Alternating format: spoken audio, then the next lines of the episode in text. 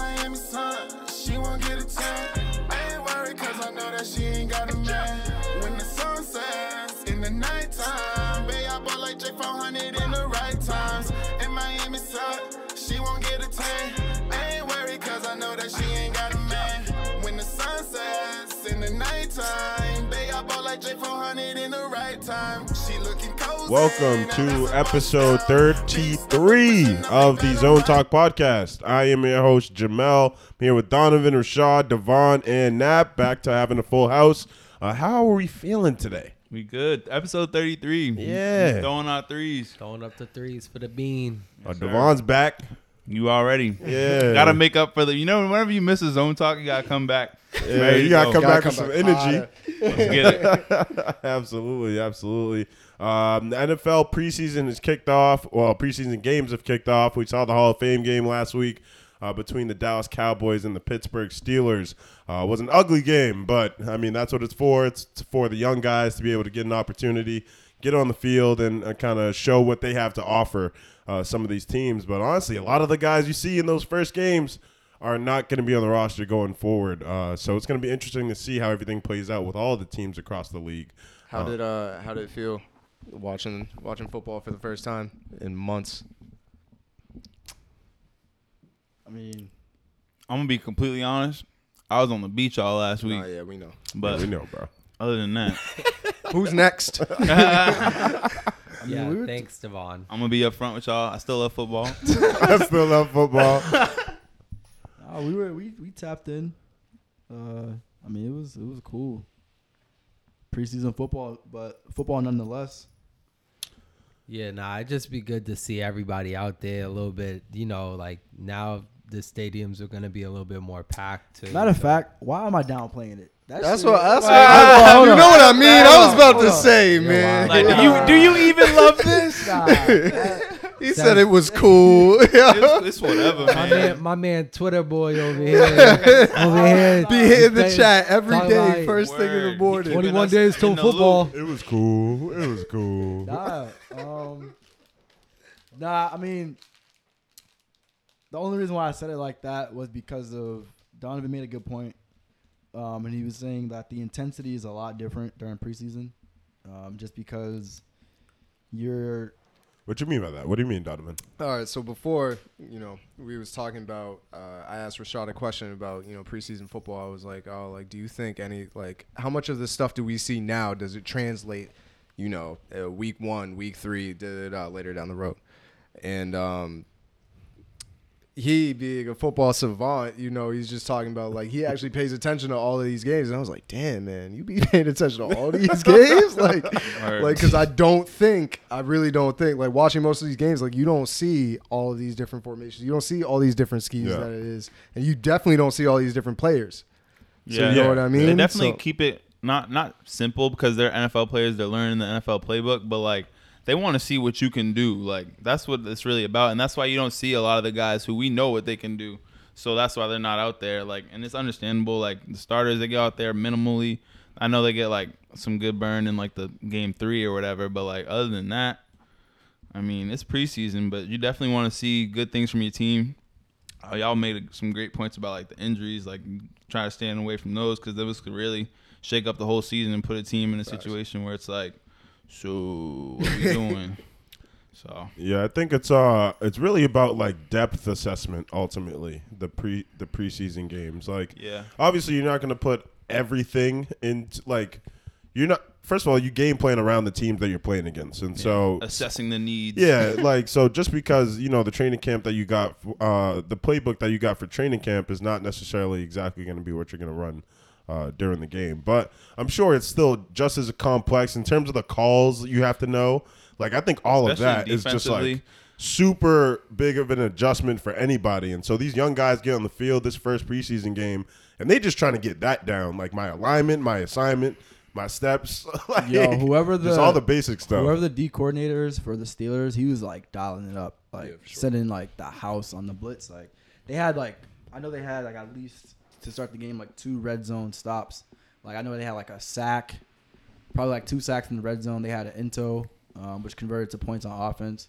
Um, so like I was looking at that, I'm like, damn, like with all like considering all the losses that that they had on defense from a starting standpoint, like I, I look at that and like a team like them, like I know they'll come through um, as a team, even though there's questions like with their defense um, and other aspects of their game. But um, like just seeing that, like knowing you know their D coordinator like drawing up certain blitzes and stuff like that, like their organization, like time and time and again, like they always deliver just because like you know they they just a prestigious organization like them, like you know they always play to the highest standard and they um they set themselves at a high standard. So um like I said, when I was watching, I'm like, damn, like the Steelers are still like even though you know, it looks like their team, like, you know, they won't be, I guess, quote unquote, as relevant. Um, but See, in the- that division, like, they'll always be relevant, like, regardless, like, because, you know, that's who they are.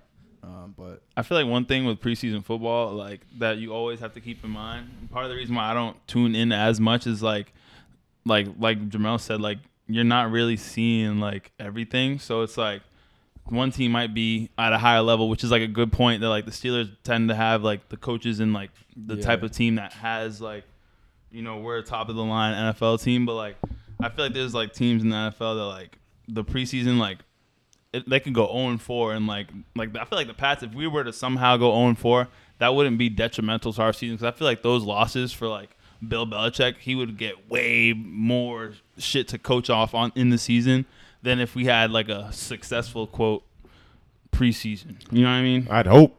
0 and, 0 and 4 is kind 0 and 4 is kinda OD. All right, but like Uh, I'm I'll say- saying, I'll like the, the that. losses in That's the no preseason don't mean anything. So it's like Yeah, you might as well yeah, like you'd take rather your lose lumps. those than Like, the, the real agree, season like- games.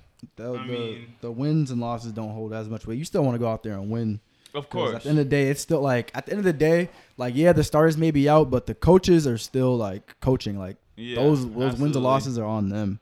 That's but I was gonna say like in terms of the intensity, like being not what we used to seeing in the regular season as far as the preseason games, like I can only imagine how diff- difficult it is for um for coaches to kind of like call plays and kind of like when certain guys come in, they like have to tailor the the game plan. So that I'm sure that has like a, a certain impact on how we like watch the game. Like I feel like watching a preseason game, it's kind of easy to like you know lull away and like be on your phone and kind of have that as like a background type thing. But I'm sure a lot of that has to contribute with with the play calling and you know it's kind of you kind of have to like adjust awkwardly, I guess, when you know your number one guy is coming in for a couple of drives and then you're bringing in like the third guy on the depth chart. So now you have to change your entire game plan in the middle of a game, and you also don't want to like oversimplify things and open up your So- playbook. So Yeah, so I was just thinking, like, now that I think about it, I don't know how much you really simplify it because because you want that this- guy to be ready. Oh yeah, this is what we gonna run. So Right. like at the end of the day, like if I call this play and you don't know what you're doing, like I got to get the next guy in. And if we just have weak spot after we, you know, guys coming in that just don't know their job, we got to adjust the position a different way, and then we'll change some. But I don't know. Like I know they haven't gone as in depth with everything they would implement. Um, you know, if the Right. season were going, That's what. but you know, at the same time, I just uh, you know I do think there's because of the the intensity thing is more so because I think guys are thinking on the field. Like in obviously when you're thinking, you don't move as fast. And a lot of these guys are really just trying to figure things out on the field. It's not that they're not trying to play intensely. It's that there's a lot going on for them, especially in these early games. Well, the the way that I just look at these preseason games is like, yo, you know, back in training camp, we had early installs, and you know, we was installing obviously at a far Yeah. slower pace than what they're doing. Yeah. Like tremendously slow. Like these dudes have to learn the playbook once Yeah. before word. they even play the game, the whole shit, and then come back and learn potentially new new scouting reports every single week during the season. During the preseason, I don't think it's like that. Like I don't, Yeah. I, I don't think they're juggling all of that at the same time. Obviously, they have a preliminary like scouting report. Oh, we're playing we're playing the Cowboys this week. You know, we Mm-hmm. Gotta watch out for oh this player. I don't even know who was playing because they had all their stars out. Honestly. Um, Was Jarwin playing? I think he was playing. Sure, we'll Yeah. name Jarwin. Right. You know, we gotta watch out for I'm Blake sure the Jarwin other team across the coordinators be knowing, like having Oh, an idea of like, who like, cause there's some NFL backups that'll get off on y'all, and you should have known. oh, you came to Pod Pod. like, You should have But known. One thing, one thing I will say, I was telling uh, when we were watching the game, Donovan and Jamal, I'm like, damn, I like really empathize with the guys who were like on the bottom tier of the depth chart, and they go in with like four minutes left of preseason game, because it's just like, damn, like you chasing a dream, and like you only get a limited amount of snaps, like that's where like I feel like you can definitely see like some like that's what I appreciate about the preseason. Like those stories were like, because you always hear about some guy undrafted like showing out in preseason. Like Terrell Davis. remember that dude on the Browns a year ago who like I think he like showed Mhm. up like outside and was like Yeah, da da da da, and like he ended up returning a kick, but I don't think he ended up making the team. Shout out to him, but like. Yeah, I mean, like preseason, like there's a lot of dudes who are like fighting for that spot, and then there's dudes who are like sitting pretty, like don't even have to go to camp type shit. So it's crazy how there's such a a gap to say in like NFL players because it's like you would think, oh, you're in the league, like you're good, but like there's mad dudes like trying to like play, like Word. it's crazy. There's definitely a lot going on for sure. But um, let's keep going on. I know we got some good news in the NFL. Some key guys coming back to their teams. In particular, uh, the Ravens get offensive tackle Ronnie Stanley back on the practice field for the first time since his season-ending ankle injury in October. Uh, it's a big part of that O line there, especially with Orlando Brown gone. Uh, is definitely as important as ever. And then Saquon Barkley is back for the New York Giants. Um, Kenny Golladay actually went down late last week, so they get one key guy and they lose another one. Um, but it's time to return for Saquon. And apparently, um, there have been some good reports coming out of the New York Giants camp about Daniel Jones. Hopefully, that offense can get as together as possible. Yeah, man. I read I read something this week that was saying uh, what he was he was hitting everything in seven on sevens, and I mean, like, how much do you actually put into these reports that come out during during training camp? Oh, I mean, Because the next day they much. can say they can say anything. The next day, Yeah. yeah, and you ain't gonna see It's that report. that Daniel. Jones's good day. Like, come on, bro. Like, like when you really think about it, all right, Another good what's day. a what's a good day to this man? And like, as a Giants fan, what's a good day to a Giants fan? Because a good day for Daniel Jones definitely ain't like a Patrick Mahomes good day. Oh, You know what I mean? Like if someone said Patrick Mahomes had a good day in practice, like you know he was lighting that shit up. Daniel Jones had a good day. What does that mean? Nah, He was running 50 yard runs and tripping at the one. What does that mean? Nah, Jamel made a really good point.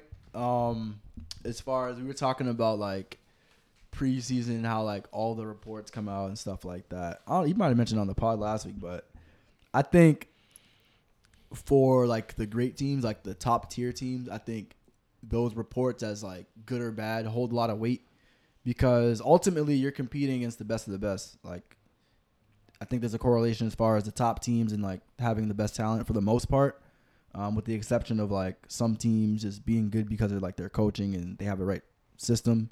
But um, I think like for the top teams, like you can definitely like those reports hold a lot of weight because like you know if like let's say Mecole Hardman's going up against Tyrann Mathieu, like and Mecole Hardman has a really good day, like I mean that's the one for an example. But there's a lot of like great guys on offensively that go up against great guys on defense, like you know a Marlon Humphrey going against you know Rashad Bateman, and Rashad Bateman's doing well. Like for example, like you can probably like best believe like you know if he's doing his thing against the t- one of the top corners in the league, like maybe like you know that report is true. Um, so I think I look at it like that, like maybe okay, like the Lions, like receivers are doing well, like maybe you kind of question that a little bit more than the other teams just because like the talent that these guys are going against within Yeah. Yeah, their teams that's a great point. within their teams like i don't know i guess it's like kind of scaled in that sense um, just because like the looks that you're getting against like the you know certain guys i guess So Yeah, I what do you so what do you say to a report coming from Cincinnati saying that Joe Burrow has been struggling? Yeah, that was a thing, wasn't it? That was the Uh, thing. today um It's not good, but like You know what I mean? Like if we're saying the top tier teams, whatever comes out of their spot Yeah. for the most part, you Yeah, know, we could definitely concerning. we could kind of see it. Then Joe Burrow what are we saying about? against his? I mean, That's a fact. he is coming back from an injury, so and he's working his way back in.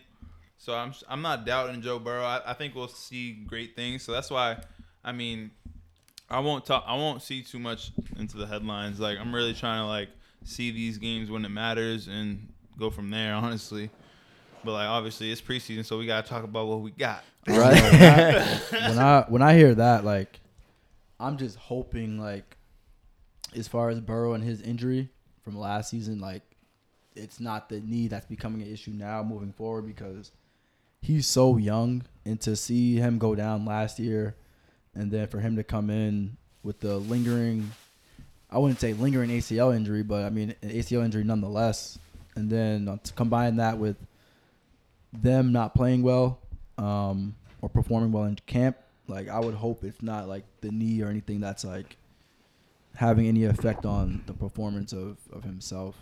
I think you do have to look at like some of the other variables when you, like Joe Burrow's situation. I think is a little different because I think with that injury and him coming back, I think what he's going through is probably more mental than physical right now, and that's what it seems like if he's messing up as much in practice, and we know how talented this kid is.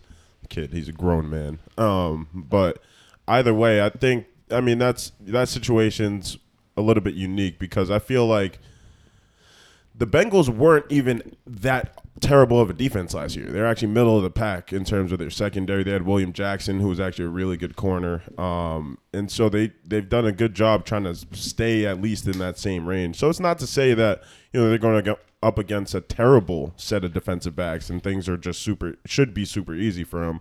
You know, it still is you know competitive. There are a lot of guys you know that are clearly playing well on the defensive side of the ball. If um, Joe Burrow is struggling. Yo, Nap, I got a question for you, fellow receiver. Um, I so I heard there's reports also like Ja'Marr Chase isn't getting separation from D backs, and like part of those reports have been like, all right, well, he also took a year off from football.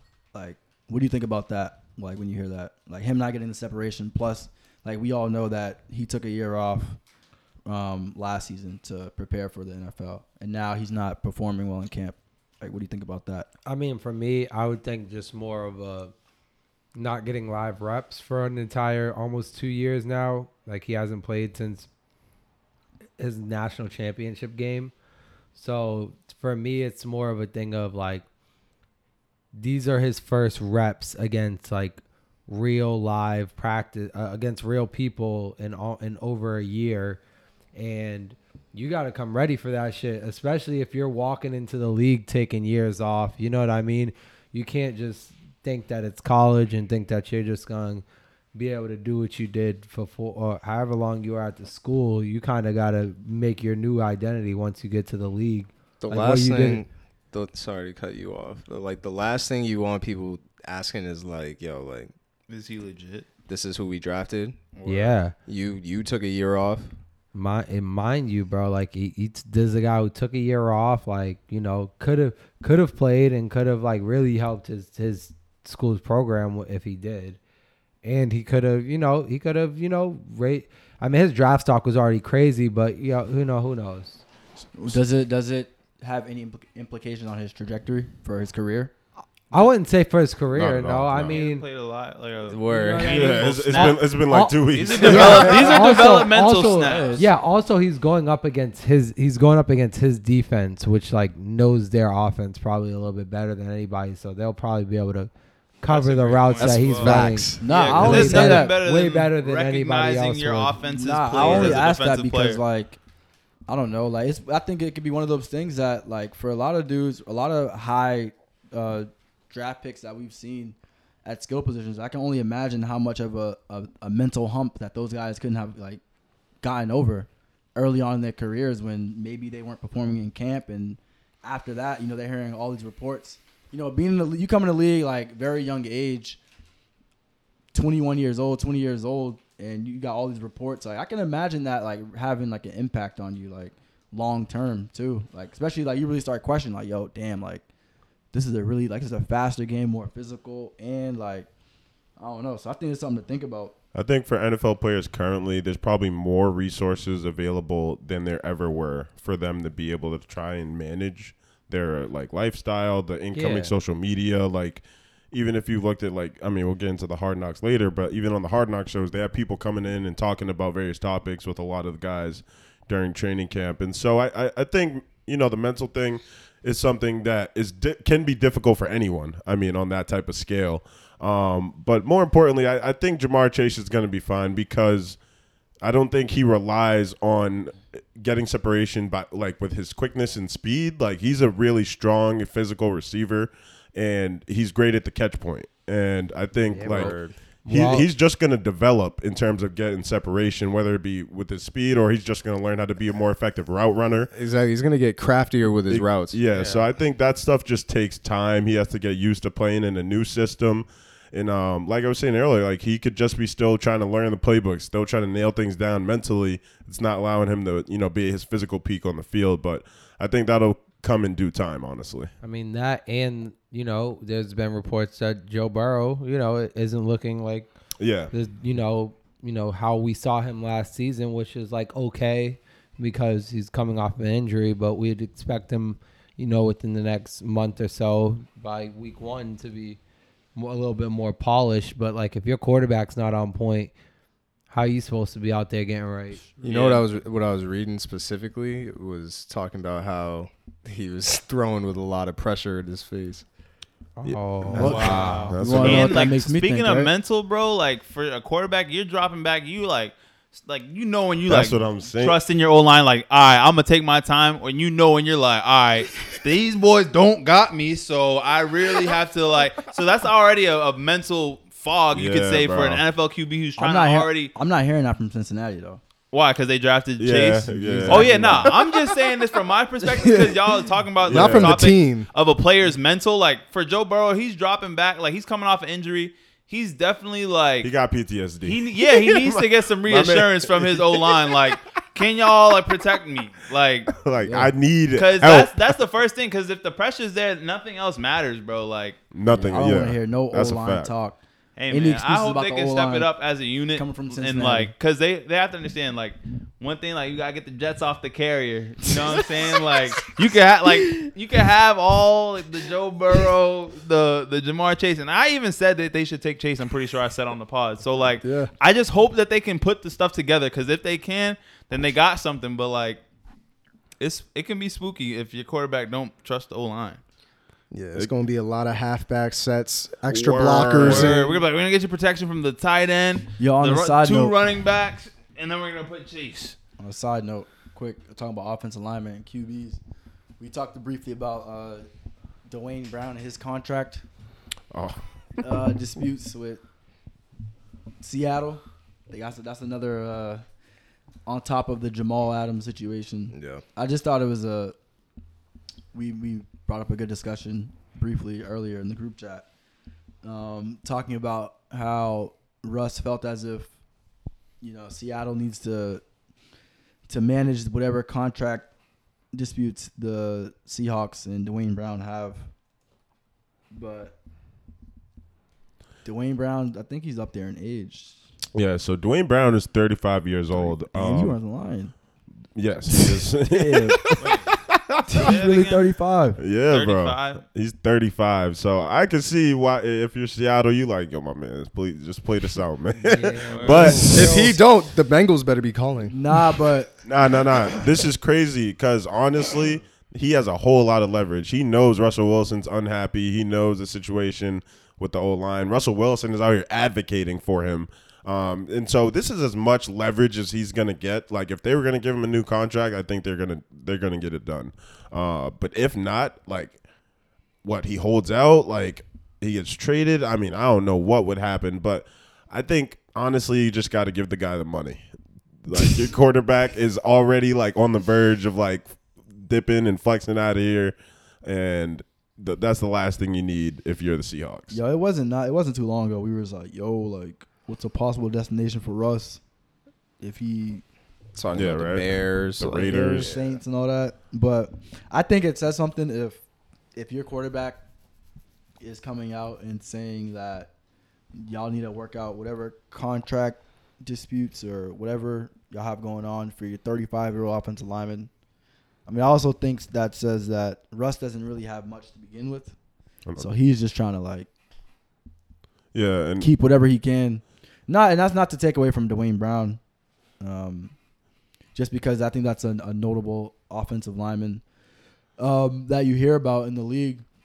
Um, but for him to for him to come out and say like, all right, look, y'all need to like yeah. pay this man So- because So just to read his quote, uh, he said, "quote Not having Duane Brown out there is pretty significant deal because I think he's one of the best left tackles in the game, and there's no arguing it. I think he's as good as it gets. There's nobody more athletic, more talented than he is. Age is just a number. He looks like he's 28 to 30 out there. He's really exceptional, so smart and physical, understands the game, and I think people fear him. To be honest with you, when they're rushing him and playing against him." So we definitely want to be able to get him back out there. Now that is a statement. From a quarterback who is fearing pressure. And he said, "We need Duane Brown." So that is like that That's is an like getting ode to the Seahawks. Y'all figure it out. Do it. Get Don't take it out of my contract, but y'all better do it. Yo, the same. like, Russ, if you really mean this, can we do this? Yo, the same way that that uh who was it? Aaron Rodgers was talking about uh, you know, how the Packers let go of everybody Yeah. during those Name those core names, too. pieces. This is exactly what's going on with the Seahawks right now. Yeah, and I mean, if Duane Brown, I mean, he's played the games. To, he started all 16 games last year. I mean, at 34. So who's to say he can't do it at 35, going on 36? I mean, at some point there's going to be a drop off, but if it don't look like it right now, and left tackle being one of the most important positions y'all need to address and have addressed for the season, I mean, you just gotta you gotta do what to do. You gotta make it happen and keep him. yo, should Seattle send a uh, trade offer to the Texans involving Russ for Deshaun Watson? And just tank and just take it.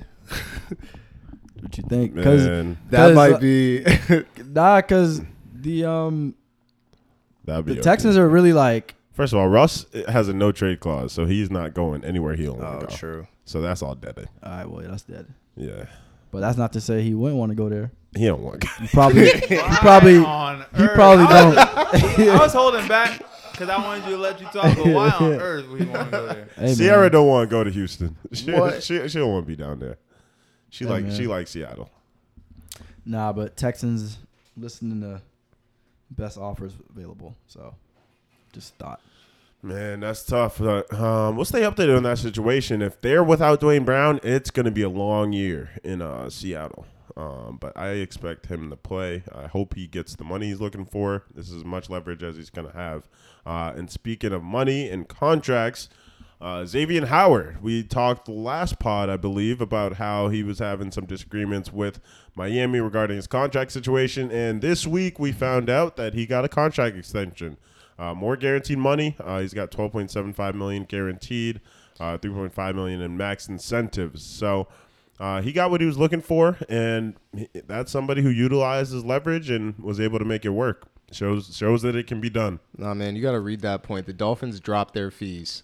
They Yeah. dropped ninety three thousand in fees. I love to They- see that. 'cause It's really like, all right, so if you Yeah. yeah. this bag, like you might as well get this out of the way because I wouldn't have got my bag if I didn't go through like the stuff that you were like. I'm not showing up to stuff, and you guys finding me. Like I love to see it that an NFL team is willing to take that and be like, all right, we'll give this player his way, and like that kind of just gives the power to the players, which you love to see. Yeah. Because like, I mean, it's crazy like how much NFL teams could just be like, "This is what we're giving you, take it or leave it." And like some players are really like that meaningful that it's like, look, man, I'm not, I'm not coming, I'm not playing unless I get what I want. And like, you love to see it when it's a guy who's so deserving too. It was very admirable to see like from the Miami Dolphins to give him his money. Yeah, Like, and it also says a lot about the organization too. Like, That- they're really trying to win. Like, That's the Gotta big- set a good that's the big example too point. for Like, like what? Like- upcoming contract. and this is coming out right after Brian Flores had a press conference. He was like, "Yo, like,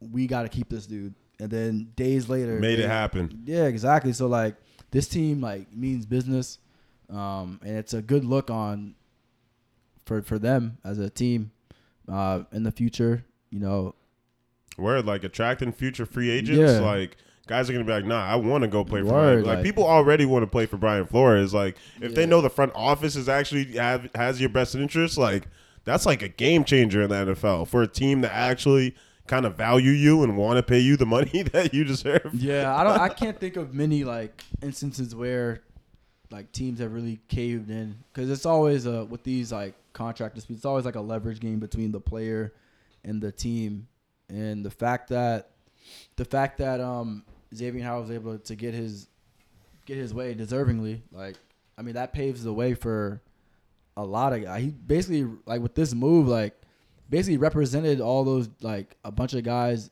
past and in the future. Like, all right, you know, if we're gonna play this leverage game, like, way to go out there and and get your way. Um, again, it's like an admirable move by Miami. Um, and it just shows like you know they're they're really trying to win, and they're not gonna be able to do that without one of the top corners in the game who's coming off a nine to ten interception season. So Yeah, and they uh see the issue is, and it's crazy because Xavier Howard. This happened pretty early in his contract. He just signed it, I believe, in 2019. Uh, but they signed Byron Jones right after to a five-year, 82.5 million deal, and he had the most money of any Dolphins cornerback. And now in 2020, Byron Jones allowed 40 catches on 61 targets for 683 yards, 290 yards after the catch, five touchdowns, had two picks, and led up an opponent passer rating of 117 basically he did not play well um, compared to Xavier Howard, who was one of the best uh, corners in the league in that case. And so you can see the case he made for himself going into negotiations, and you know you can see why the Dolphins also caved. Yeah, and and it also shows you um, how much um, the Dolphins value defense too, especially considering Brian Flores came over as a defensive coordinator um, from the Pats. So it's like, all right, well, if anything, like I'm gonna need my defense like more than anything. Like we'll figure it out on offense. Like so for them to to lock up Xavien Howard and give him his money, like they're they're fine with the the continuation of the development of, of Tua. Like Yeah, they, as long as they have as long as they have that defense set in place, like they're gonna be able to do the things that they want to do. Um, and then from there, like you know, they'll, they're gonna try and contend in their division and hopefully in the conference. Yeah, it's a great. Uh, it's great for them for them to be able to keep one of their top players and show uh, a sign of good faith, especially so early in a deal. So, uh, shout out Xavier Howard, definitely deserves a contract, and uh, we, we'll definitely be looking forward to those Dolphins games this coming season. Um, and speaking of uh, guys who have just made their mark on the league, we had the class of 2021 uh, I love that enshrinement after speech. Yo, I love that. and speaking of guys uh, getting it done, yeah. I'm gonna help you out, bro. Just some are smoother than the others. We're getting there. But um, so we had uh, the induction ceremony uh, this past week. We had Drew Pearson, Tom Flores, Peyton Manning, John Lynch, Calvin Johnson, Alan Faneca, and Charles Woodson have been inducted into the NFL Pro Football Hall of Fame. Uh, congratulations to those seven players. Um, obviously, they impacted the game in more ways than one, and you know they left a legacy for all of us to admire. Um, and so, you know, that's you want to talk about an accomplishment. This is this is up there. It's like lifetime accomplishments. Yeah. Like, I mean, seeing Peyton Manning get in, like, we've all always known that, like, he's a Hall of Fame quarterback. But for us to be like, wow, like, he's really in there now, like, That just mean we getting old. that too, bro. We than starting, we starting to know We more and more to know these the old players. it's like, yo, bro. Back in my day, Word. Peyton in 05. Yeah, because like the old heads, they really talk about those older players like they mean it because they really saw it, and it's crazy. like, because like it's hard to put respect on like a a player that you didn't really watch and admire. Like, I mean, you can say, oh yeah, he was great, but like, I mean, there's plenty of Hall of Famers that like I don't know. You know what I mean? And it's like I'm sure they had careers that were just as admirable. So. Shout out to everybody in the Hall of Fame, but definitely shout out to the most recent class. Yo, did you know that Peyton was six five? I did not know Yeah, he was he that tall. Bro, he's big Because as him and. Tom Brady, like damn He's near the same sheriff. height. Yeah, facts. These dudes are massive. Yeah, bro. Five. John Lynch finally got in.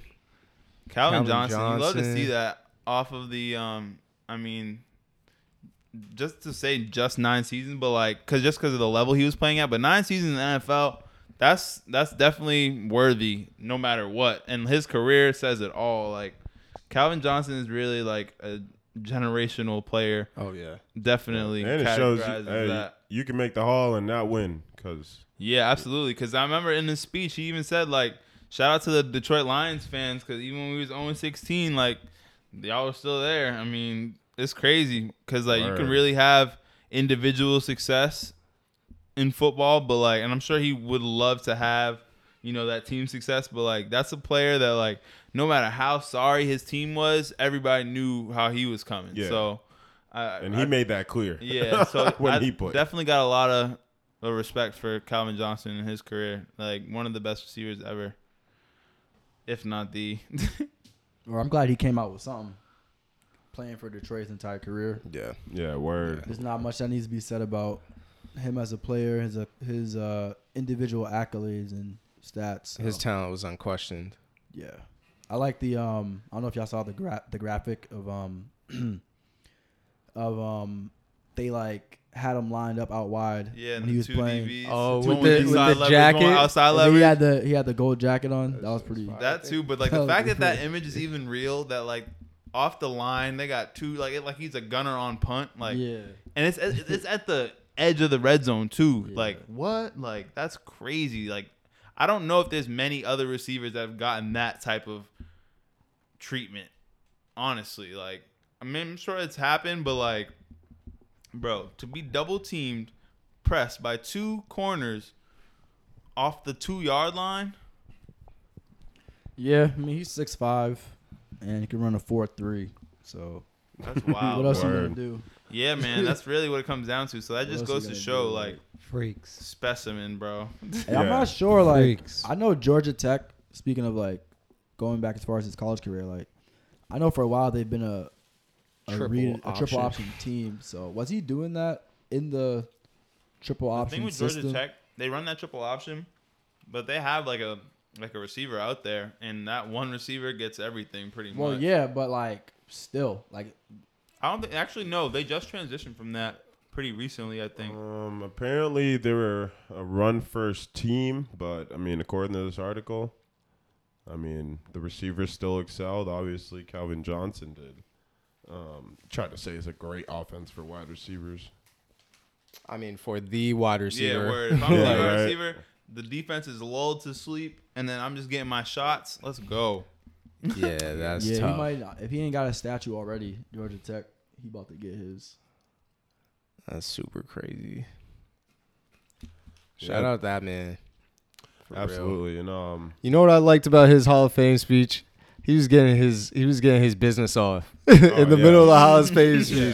He was talking he was talking about he was talking about flower medicine, word. and I was like, "Yo, I was see you, Calvin." I like it. I like it. Uh, but man, what an accomplishment! Uh, these guys are um, incredible athletes and brought a lot to the game. And excited for uh, the 2022 candidates. Uh, we have Steve Smith Jr., Demarcus Ware, Andre Johnson, Devin Hester, Vince Wilfork, Anquan Boldin, and Tony Romo. Yo, look at my guys, man. Look at the U. Look at Wait, no, look you- at Miami. University showing out. That's like. what, Yeah, the one, U two, is all three, up four? Four of them. Four of them. And Wow. they sh- honestly, they should all get in. yeah. Nah, one thing that jumps off to me, bro, Tony Romo, bro. Like, this is one thing I think you can make it into the Hall of Fame for other things relating to football, but like as far as your play, I don't know if Oh, we gotta look at the stats now. Were you about to go into broadcasting? yes, bro, I mean, because he's a Hall of Fame broadcaster off the early career of that, Stay disrespected. nah, but Nah, man, that nah, that's championship real. game that he had. bro. Like. Nah. That Hall of was Fame- what- crazy. What, can Tony Romo go up there and say? Like compared to the legends that we're seeing going in, Calvin Johnson, like all the admiration we just have for him, I don't have that same admiration for Tony Romo playing. He's a great guy. You know what I mean? Excellent broadcaster. I love him as a broadcaster. He really like is probably my favorite to listen to, honestly. But like, All right, It's- Donovan, what the numbers say? yeah, tell me what the numbers say besides my bias, because Well, let's see. He's had one, two, three winning seasons in his Hmm. career. Uh, basically, Well, he's been the- middle of the ground. Calvin Johnson, you know, he had a losing season, so we can't hold that against Tony. What All else right, do we heard you, heard you. Okay. Sixty-five percent completion percentage, over thirty-four thousand yards, two hundred and forty-eight touchdowns, one hundred and seventeen intels. It's not a bad. Pers- that's not a bad ratio right there. He's pretty, you know, efficient. Um, I mean, he has a career ninety-seven rating. Is that? Nah, nah, Nah, nah, nah. We ain't putting that out there. Nah, nah, nah, nah, nah, nah, nah, nah, nah, nah. QBR, I think it's calculated differently by a lot of different things. So Oh yeah. Oh, QBR might be 97. Yeah, out of 158. Well, there's there's Nah. quarterback yeah. rating. Either way, he was he was mild. If we're gonna talk about Tony Romo's career, it's yeah, very, it's very like I mean, don't get me wrong. I'd take him. He was an NFL starting quarterback, I guess, for a long period of time. You know, not even I guess he was an NFL starting quarterback, but like, I mean, as far as what the standard of like excellence and like.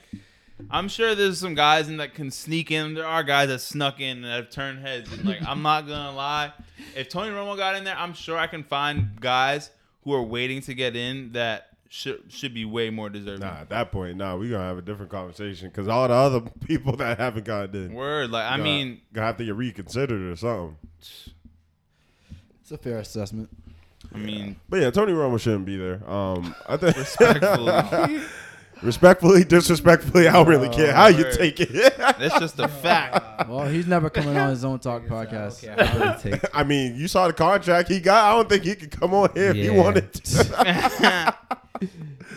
but um, definitely exciting uh, for those guys in the 2022 class. I'm excited to see that. I think uh, all of them. But Devin Hester, Romo I mean, like as a as a kick returner, if there was ever a Hall of Fame for a kicker, or if you could ever make the Hall of Fame for special teams, because like He needs to be the one that does it. He's definitely belongs because that's like a part of football, and if you're that great at returning, then like I feel like that's definitely worthy of some consideration.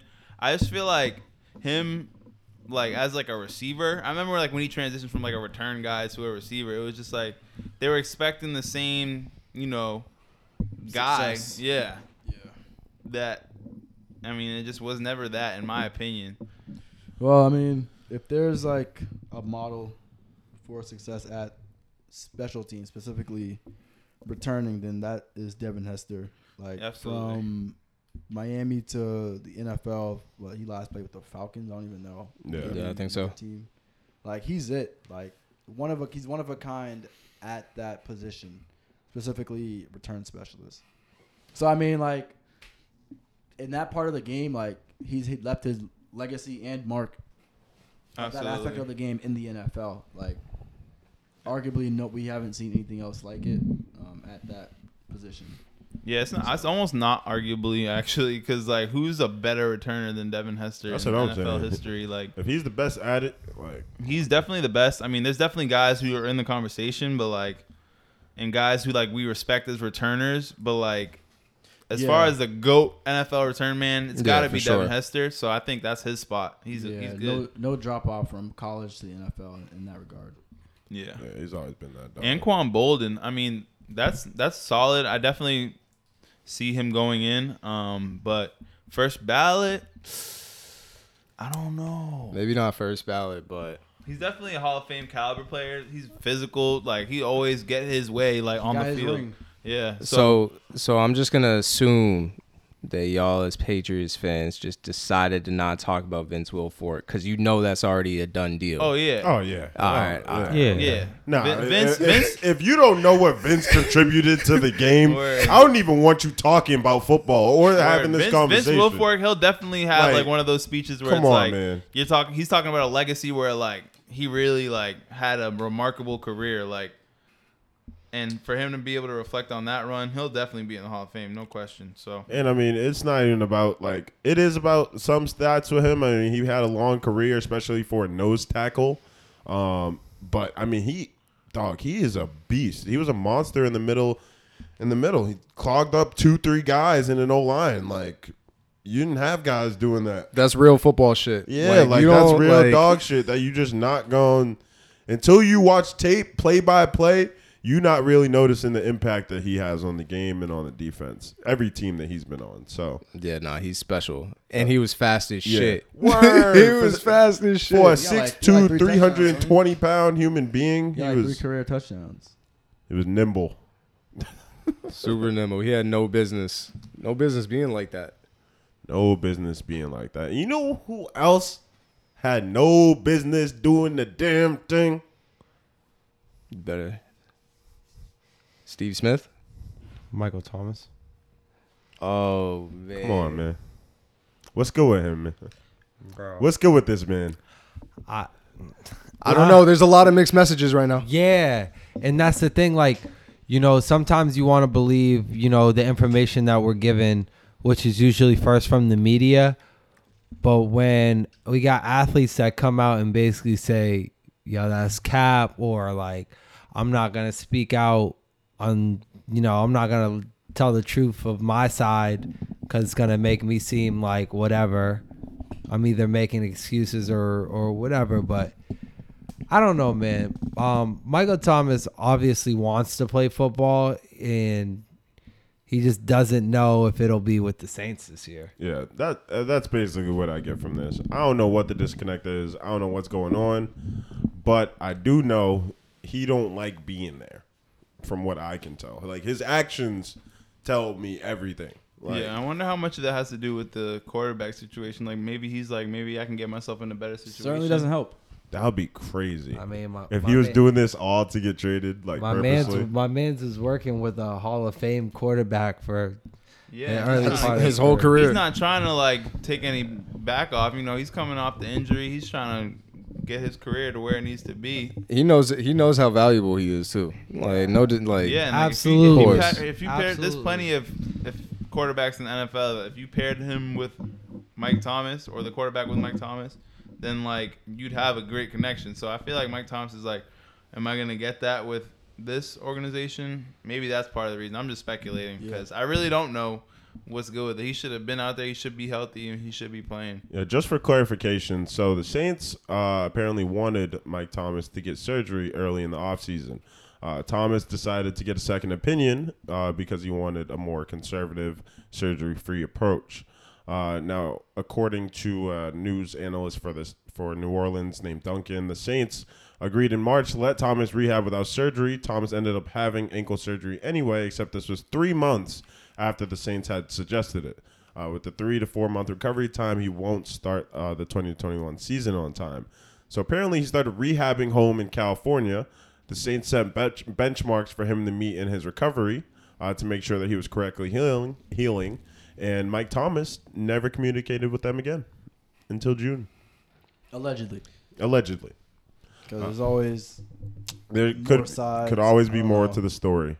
But nonetheless, it's like a. It seems like a. It's a communication problem. It's somewhere along seems, the line. Seems like a, a marriage going down the drain between Michael Thomas and the Saints. Um, like Donovan mentioned before, like there is like a, a there's a timeline of like Michael Thomas and his little situations with the Saints, going all the way back to. I guess he had a fight in practice. yeah, yeah, with the uh, corner. So, slant like, boy. That was funny. I don't know. he it duffed seemed Chauncey Gardner Johnson. I Yeah. think. yeah. Yeah, I mean, I mean, in hindsight, I guess like from all the way since back then when that happened, and maybe even before, like there's something we probably don't know about, which we probably will hear about if we somehow end up getting him, hearing him on a on a pod from you know maybe a keep to leave or somewhere if he's not in the Saints anymore. Maybe somewhere down the road we'll really hear what was going on with like within that organization and himself. But like it just seems like based off of how things are going now, like I don't see how it could it could work like yeah. Like moving forward. Um Yeah, he clearly there's a lack of trust here somewhere. Sean Payton doesn't seem to be a, a huge fan. He doesn't seem to be giving too much. He's, clear, he's clearly frustrated to say the least with the situation. That's what I'm saying. If him and Mike Thomas are so far apart that he hoped they had surgery months ago and he didn't, Like clearly there was some Oh, lack of communication. Mike Thomas clearly didn't trust them. I mean, getting a second opinion is normal, but given the injury problems he had with the Saints during the season, I remember him also complaining on uh, social media about having to try and come back as quickly as possible to help his team, and then he got re-injured. And so maybe this time, you know, he didn't want to have to go through that process with the Saints. He wanted to do it his way, and that resulted in this. But it's like if you got that lack of trust right now, I mean, how do you expect to get on the field and trust that? I don't know the teammates you play with, like the or you're getting coached by these people. Like, I just don't understand how it all works. At the end of the day. Also, like, I'll be the well. We should be the first ones to say like, I, I think like the average person can look at this and be like, oh, like Michael Thomas is like a diva, or he's like stupid or whatever like that. Like, I think we'll be the first ones to come and defend like these athletes and like football players. Like, there's obviously more to like more than what the media is just showing us. Like again, he came out and said like we don't know his side of the story. Like it's easy to speculate and just go off of like what we're getting. Like we really don't know. Like in all honesty, like what's been going on. Like why the relationship is the way it is. Like maybe they did something that he didn't like, and from that point on, like things were just rocky. Like, but let's not just like take all of this. We can obviously you know make it form opinions off of what they tell us, but there's got to be more than just like you know him having this relationship like suddenly. I don't think it just stemmed from him not fall abiding by what they are telling him to do. Like I'm sure there's more than just like you know him not doing this and X, Y, and Z. So I mean, I would love for him to come out and again somewhere down the line, like I would love to hear. You know, Jalen Ramsey talked about you know his relationship with the Jaguars, like you know something like that. Like I really want to know like what's going on. Like, is it something with Drew Brees leaving? Like, like what is it? Like, But- is he not? J- is he not getting uh, a certain treatment within the organization that a, a player of his caliber should be getting? Like, are they valuing him a certain way? Is he, you know what I mean? Like all the time, like you hear about again, like Aaron Rodgers isn't happy because he didn't have a say in the organization. You know, perfect example of, you know, after he came back, like he came out with his side of the story and literally like went into detail about why we weren't hearing from him and what happened leading up to those moments to the point where we didn't know if he was going to be on the Packers. That's definitely not the status quo though. Like like No. we never we never get we never No. get these stories. We're never gonna get this like this insight, especially now while they're still on the team. Like Aaron Rodgers, like that's a unique situation where yo, I'm gonna come back Yeah, because y'all need seasons. me. Yeah, Yeah. because y'all need me, and I'm gonna come back and still tell you where you fucked up. Yeah. Whereas is, is Mike Thomas coming off an injury, saying like, you know, I'm a gonna little- I'm gonna keep it low because you know we both could benefit from having each other, but I could do a lot of a lot of damage right now if I spoke up. So it's it's a it's a different situation. Unfortunately, like we're never gonna be able to get that insight, and it just makes me think about like like going back to the the the medical conversations that we were having. What was it last week or the week yeah. before? Like, yo, there's so many conversations that happen like on a day to day basis, checking Yeah. in with these dudes, making sure like, yo, like it must be so hard to be an NFL player and be like, no, I know like this is what I want to do for my body because ultimately my body is my moneymaker, and it's like, no, the team's like, no, you need to do this. Yeah, and right. Another another point is too like like you said like he's injured right now. So as far as like we know like he's useless to them today. You know what I mean? So given that said like he's not going to be back for like I don't know, maybe week 8 of the season like until then like he's useless. So that can like even factor it into as far as like how they treat him moving forward like the fact that Oh yeah, they could definitely be bitter about this. the and- fact, yeah, the fact Yeah. that like the fact that you know he allegedly didn't follow the rules that you know they recommended, like you know now they're probably like, all right, well, whatever, like whatever happens later on, like right now we're moving forward without you, like maybe that's another thing too, like he probably sees it like, damn, like, I'm not even playing right now, so like add that to the fact, like I'm not even part of like the game plan, like I don't even know what it's gonna look like when I get back. No, So there maybe- ain't no game plan. He got a guaranteed contract with this five five years. Like, I mean, ultimately, he's gonna be. He knows he's gonna be a part of the game plan, no matter when he come back. It don't matter if he there or not. But it, it's just a confusing situation. I want to give him the benefit of the doubt, But at the same time, I know he did something wrong in this. I know there's Yeah, some the fault fact that he's not on the field right right now, Yeah. given the window of opportunity he had to get himself ready, I think if you were gonna take that approach, you know, I don't want to get surgery. You're gonna have to see the improvement that you were looking for Exactly, in like- the time that you would have gotten surgery recovery. You know what I'm saying? It's not about to be a month before where you're like, uh, I don't think Yeah, I it's can like, I think- Yeah, like so what? that and then on top of that, bro, like coming in, people are gonna be in mid-season form, like, and he's gonna be coming off of this, like. and he did that last. all the season. recovery in the world, like you still need to get to game speed. Like, so at the end of the day, I mean, I really wish him the best because I was really waiting to see Michael Thomas this season so I could remind myself that he's a top NFL receiver. Because whenever I'm thinking about the top guys, like, I hate to say it, but he's like just falling down because there's lots of guys where I'm like, this guy's on the field, this guy's producing. Like Michael Thomas is an excellent receiver, but like, is it is he going to be one of those receivers where like he had a spectacular few years and like wasn't really that guy for all of this? You know what I'm saying? Like, Yeah, but people still think of him as like the Yeah, guy that he was, and so I definitely want to see that guy. I mean, so yeah, he definitely still can do it. No doubt about that. I mean, despite this injury, but um, it just seems like it's an uphill battle for his health and then for his future with the Saints. You know, if that's even in the cards anymore. Um, but I mean, you know, whose future uh, is not in question. Yo, man. Yo, just get... And next, we Yo, my transitions is crazy, man. Now, Josh Allen uh, has signed a six-year deal with the Buffalo Bills, uh, worth up to 258 million, including 150 million guaranteed, uh, which is the most ever.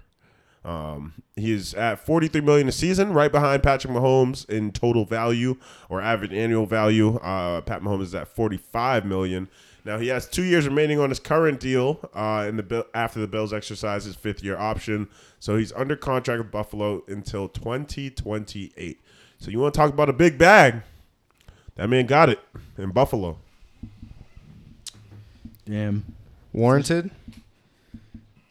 I mean, I'm just thinking about like every year, like how the market is just continues to like change and like how that paves the way for other guys every single year to make X amount of dollars. Like, wow.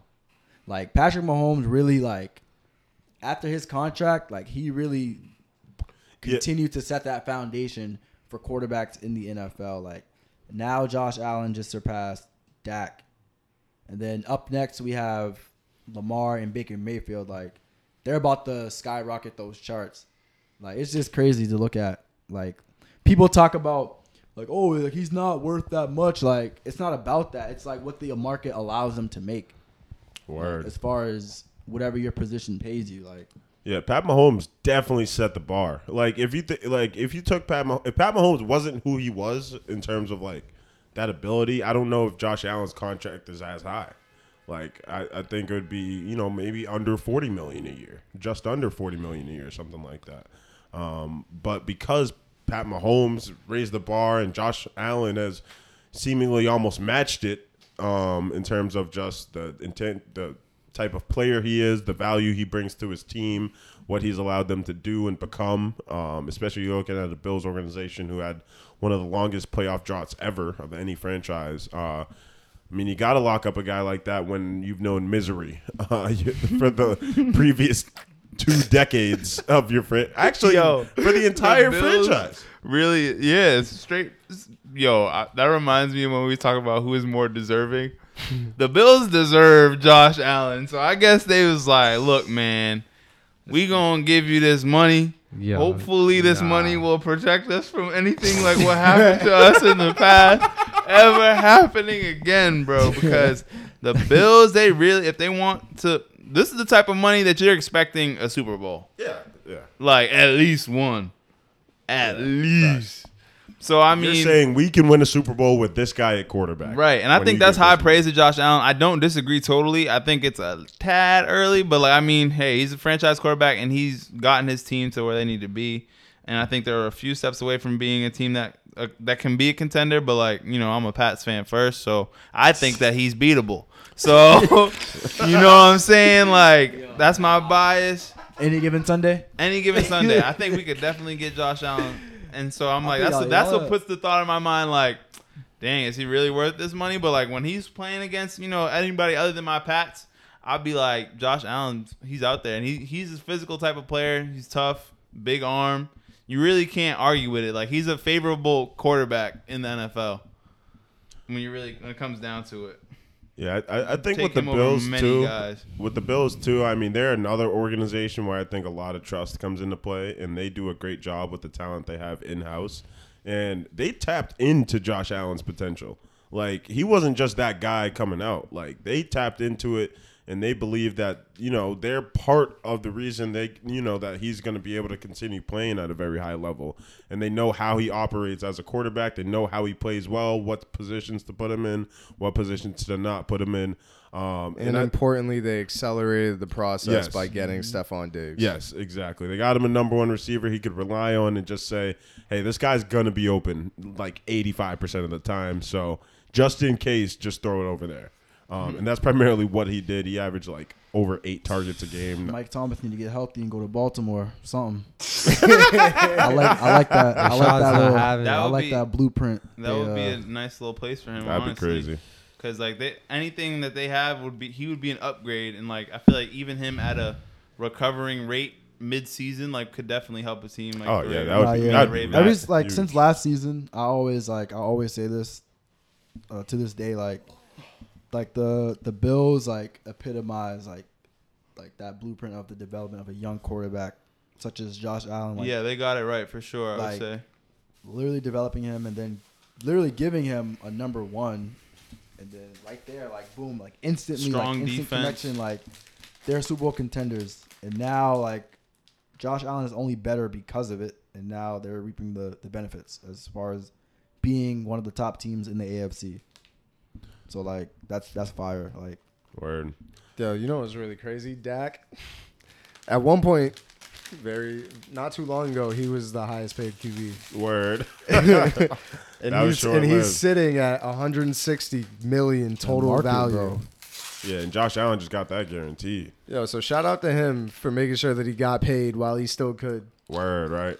Yeah, it's only gonna be like I said, bro. Like we talk about contract, not even NFL, like the NBA, like the market allows for guys fans consider like, oh, like I guess average or just above average, like to make a certain amount of money. Also like the salary cap too, but when the market is again shifting like this, then you're gonna get paid what you're allowed to.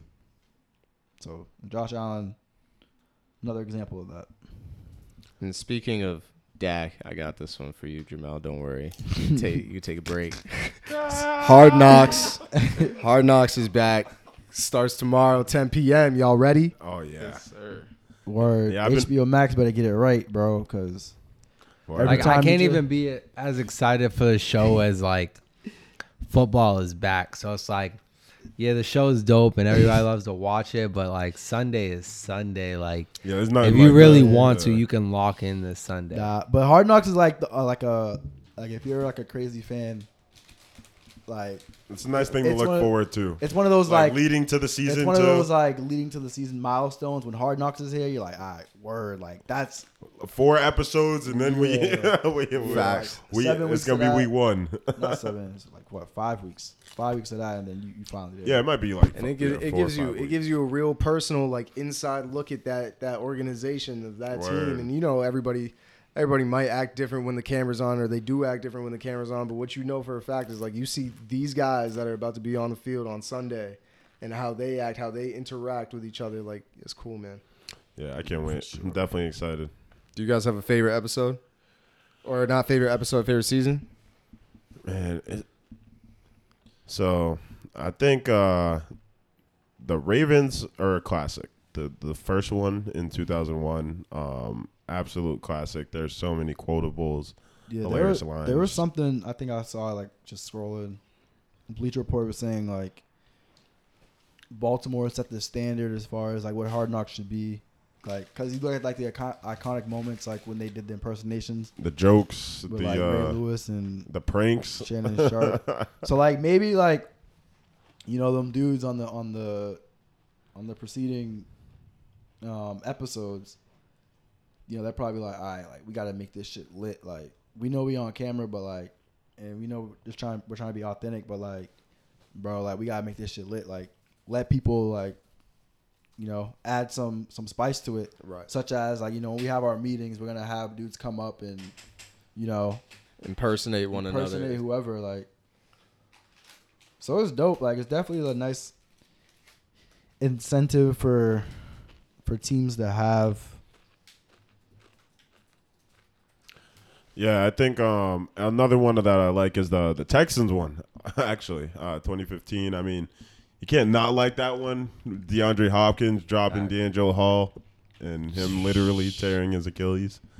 Unfortunate for him, obviously, but that's just like that's Rex Ryan. that's dog shit. That's right. Yo, Devon, you posted the um that hard knocks with the the Browns coach. Yeah, that was mad funny. What did he say? He was like, He's like, he's like, he's like in World War One and two, we won, we won two, not one but two wars, doing push-ups, sit-ups, and jumping jacks. He's like, you think those? You think you said? You said you thought those uh those soldiers were uh stretching before they went ran across? What big was it? Per- Normandy.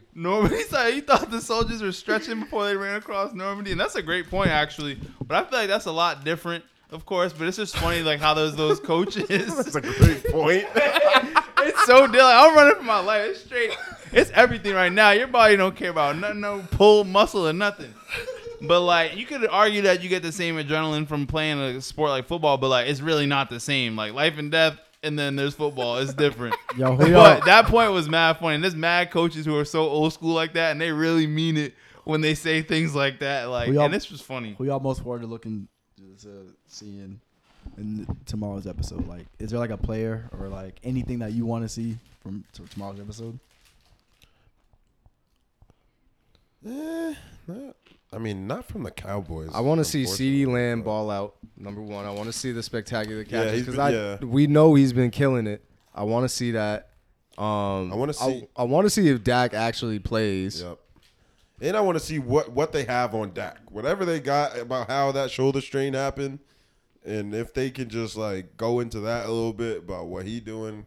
Um, I'd like to hear a little bit of that. And um, I don't really want to hear Mike McCarthy though. I was gonna say that, bro. I'm not gonna lie. I you. like he's one I want to see too, because going into last season, this time around, I like swore up and down that the Cowboys were gonna be like top Be- dog in the division, and I think like a lot that went wrong with them that past season, this past season, had a lot to do with him as a coach. So I, I, want to know. I'm not like- gonna say that just because Dak got hurt and that'll throw. Yeah, bro. But I mean, at that point, it's like, all right, like at that point, if your whole team is dismantled to the point where like you literally have no one, then I think a coach is a guy you kind of have to rally around. Like after that, it don't matter if you rally if you ain't got nobody on the field.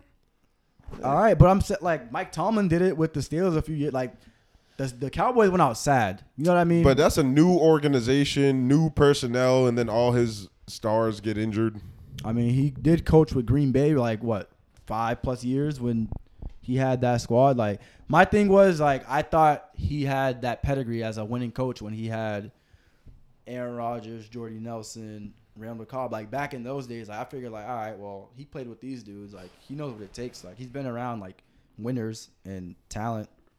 So you're speaking more to like the team's perception of him and like how they yeah, and how he, to how him. he does things. Cause I'm, I just wonder like, cause I, I mean, their defense, like we just saw, they were literally out there like not showing up. Like you could have lined up nobody out there, and, and the opposing offenses were scoring. Like that defense was terrible. So I'm saying like at that point, it's like a matter of like effort and, and things like that. So what I mean by that is like at that point, like your coach has to be able to get that out of out of the players. I mean, but there's only so much you can do without the talent. Like, Like I said- if you're just working with the personnel you got, like I could work, we could work as hard as we want, but if they're just not as talented, and my guys are hurt or just not on the field for whatever reason, I mean, they clearly invested so much in the draft defensively because they knew they didn't have it in house. So it's like I, I do put some blame on Mike McCarthy for how things went, but I just don't put a lot of blame on him because it was a new year, new system, and everything. A lot of injuries on the O line with Dak. I mean, it's hard for any court, uh, any head coach to overcome that in year one with a new organization. I mean, yo, bro, like, could you imagine you start you start the season five and zero, or not even five and zero? They were shitting the bed, and then Lamar Jackson goes down. You're done with Trace McSorley. That's that's who you walking out every Sunday with. John Harbaugh is a proven coach, though. So I I think, like, and I think, and I thought Mike McCarthy was too. Like, just given his track record with the Packers, like, No, I I'm not, like I'm one- not just making this up. One thing like- about Mike McCarthy though, I, I feel like I have to say this because like I feel like we mentioned it on the pod. Like I was expecting high, you know, high things from him as well. But I think Donovan made the point that like he had Aaron Rodgers for all that time and got one chip. Did you say that? I'm not sure if I said that, but Well, somebody some- did. Yo. Not like that either. Somebody Yeah. said that, and I was like, that's a great point because I mean, think about if you gave a coach like Bill Belichick Aaron Rodgers because I mean he worked with Tom Brady and they got it done. I mean, But that would okay. All right. So if we talking that was talking about like Aaron Rodgers calling out the organization and saying like, all right, we let go of all of these dudes. That's more of like an organizational thing than is like that head coach yeah, to me, anyways. But Yeah, that's true. But like, no matter what, I mean, he is like a kind of a field general, so like he's doing his thing. But like, I just feel like having the coach who is like, if he's a great coach, he'll help that player no matter what. So it's like, I mean, I just think that having just that point right there, someone said it might not have been you, but someone said like he had that player and wasn't able to do more than one Super Bowl, which is like that's kind of a good point because Aaron Rodgers is really like that, and so it's like. All right, now he has Dak and the boys. The the boys. Shout out, shout out Rodney's. Them boys. But nah, yeah. I mean, Mike McCarthy, I definitely thought he was gonna help them more than he did. No, that's not to say he can't do more this season, but yeah. Yeah, I- I guess I'll ease up on him a little bit. But I'm not sure. injuries. Maybe, Me- maybe, nah. maybe Nah, I think some of it is before that- warranted. Nah, I mean, Maybe there's guys yeah. before that Definitely like didn't like him. Like straight up, I, I bet we don't have to go too far to What's like, nah, see yo? dudes that What's didn't Jason with Garrett McCarthy. doing? He's on the He's Giants. He's the old coordinator for the Giants. Oh, okay. Yeah. I was just wondering. That's funny. Yeah, so they're trying to figure it out. But yeah, no, I think you do have some. Uh, there's a, is some. You know, there's a point there to be made about Mike McCarthy and.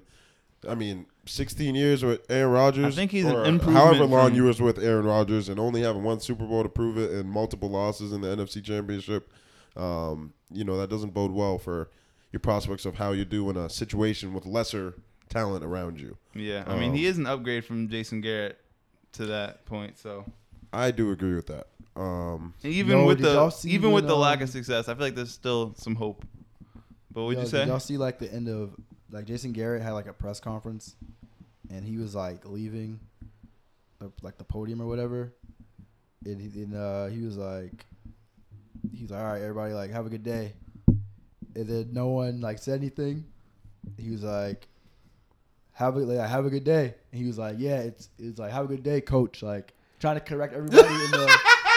But they didn't. They didn't like, respond to him. didn't. I gotta. I gotta pull it up. Ain't no way. But we might have to. We might have to put that on. Ah, yeah, I'll put that. Yeah, we gonna let's throw get that. that on here, bro, because that At the, sounds uh, hilarious. Yeah, I'm about to. I'm about to pull that up right Throw now. that at the end of the pod, man, because that don't make no damn sense. Have a good day, coach. Yo, that's nuts. nah. Nah, I'm pulling it up right now. You said asshole of the century. That's definitely like he's like definitely brought up in like a respectful family. he's like, I said good morning. I said good morning.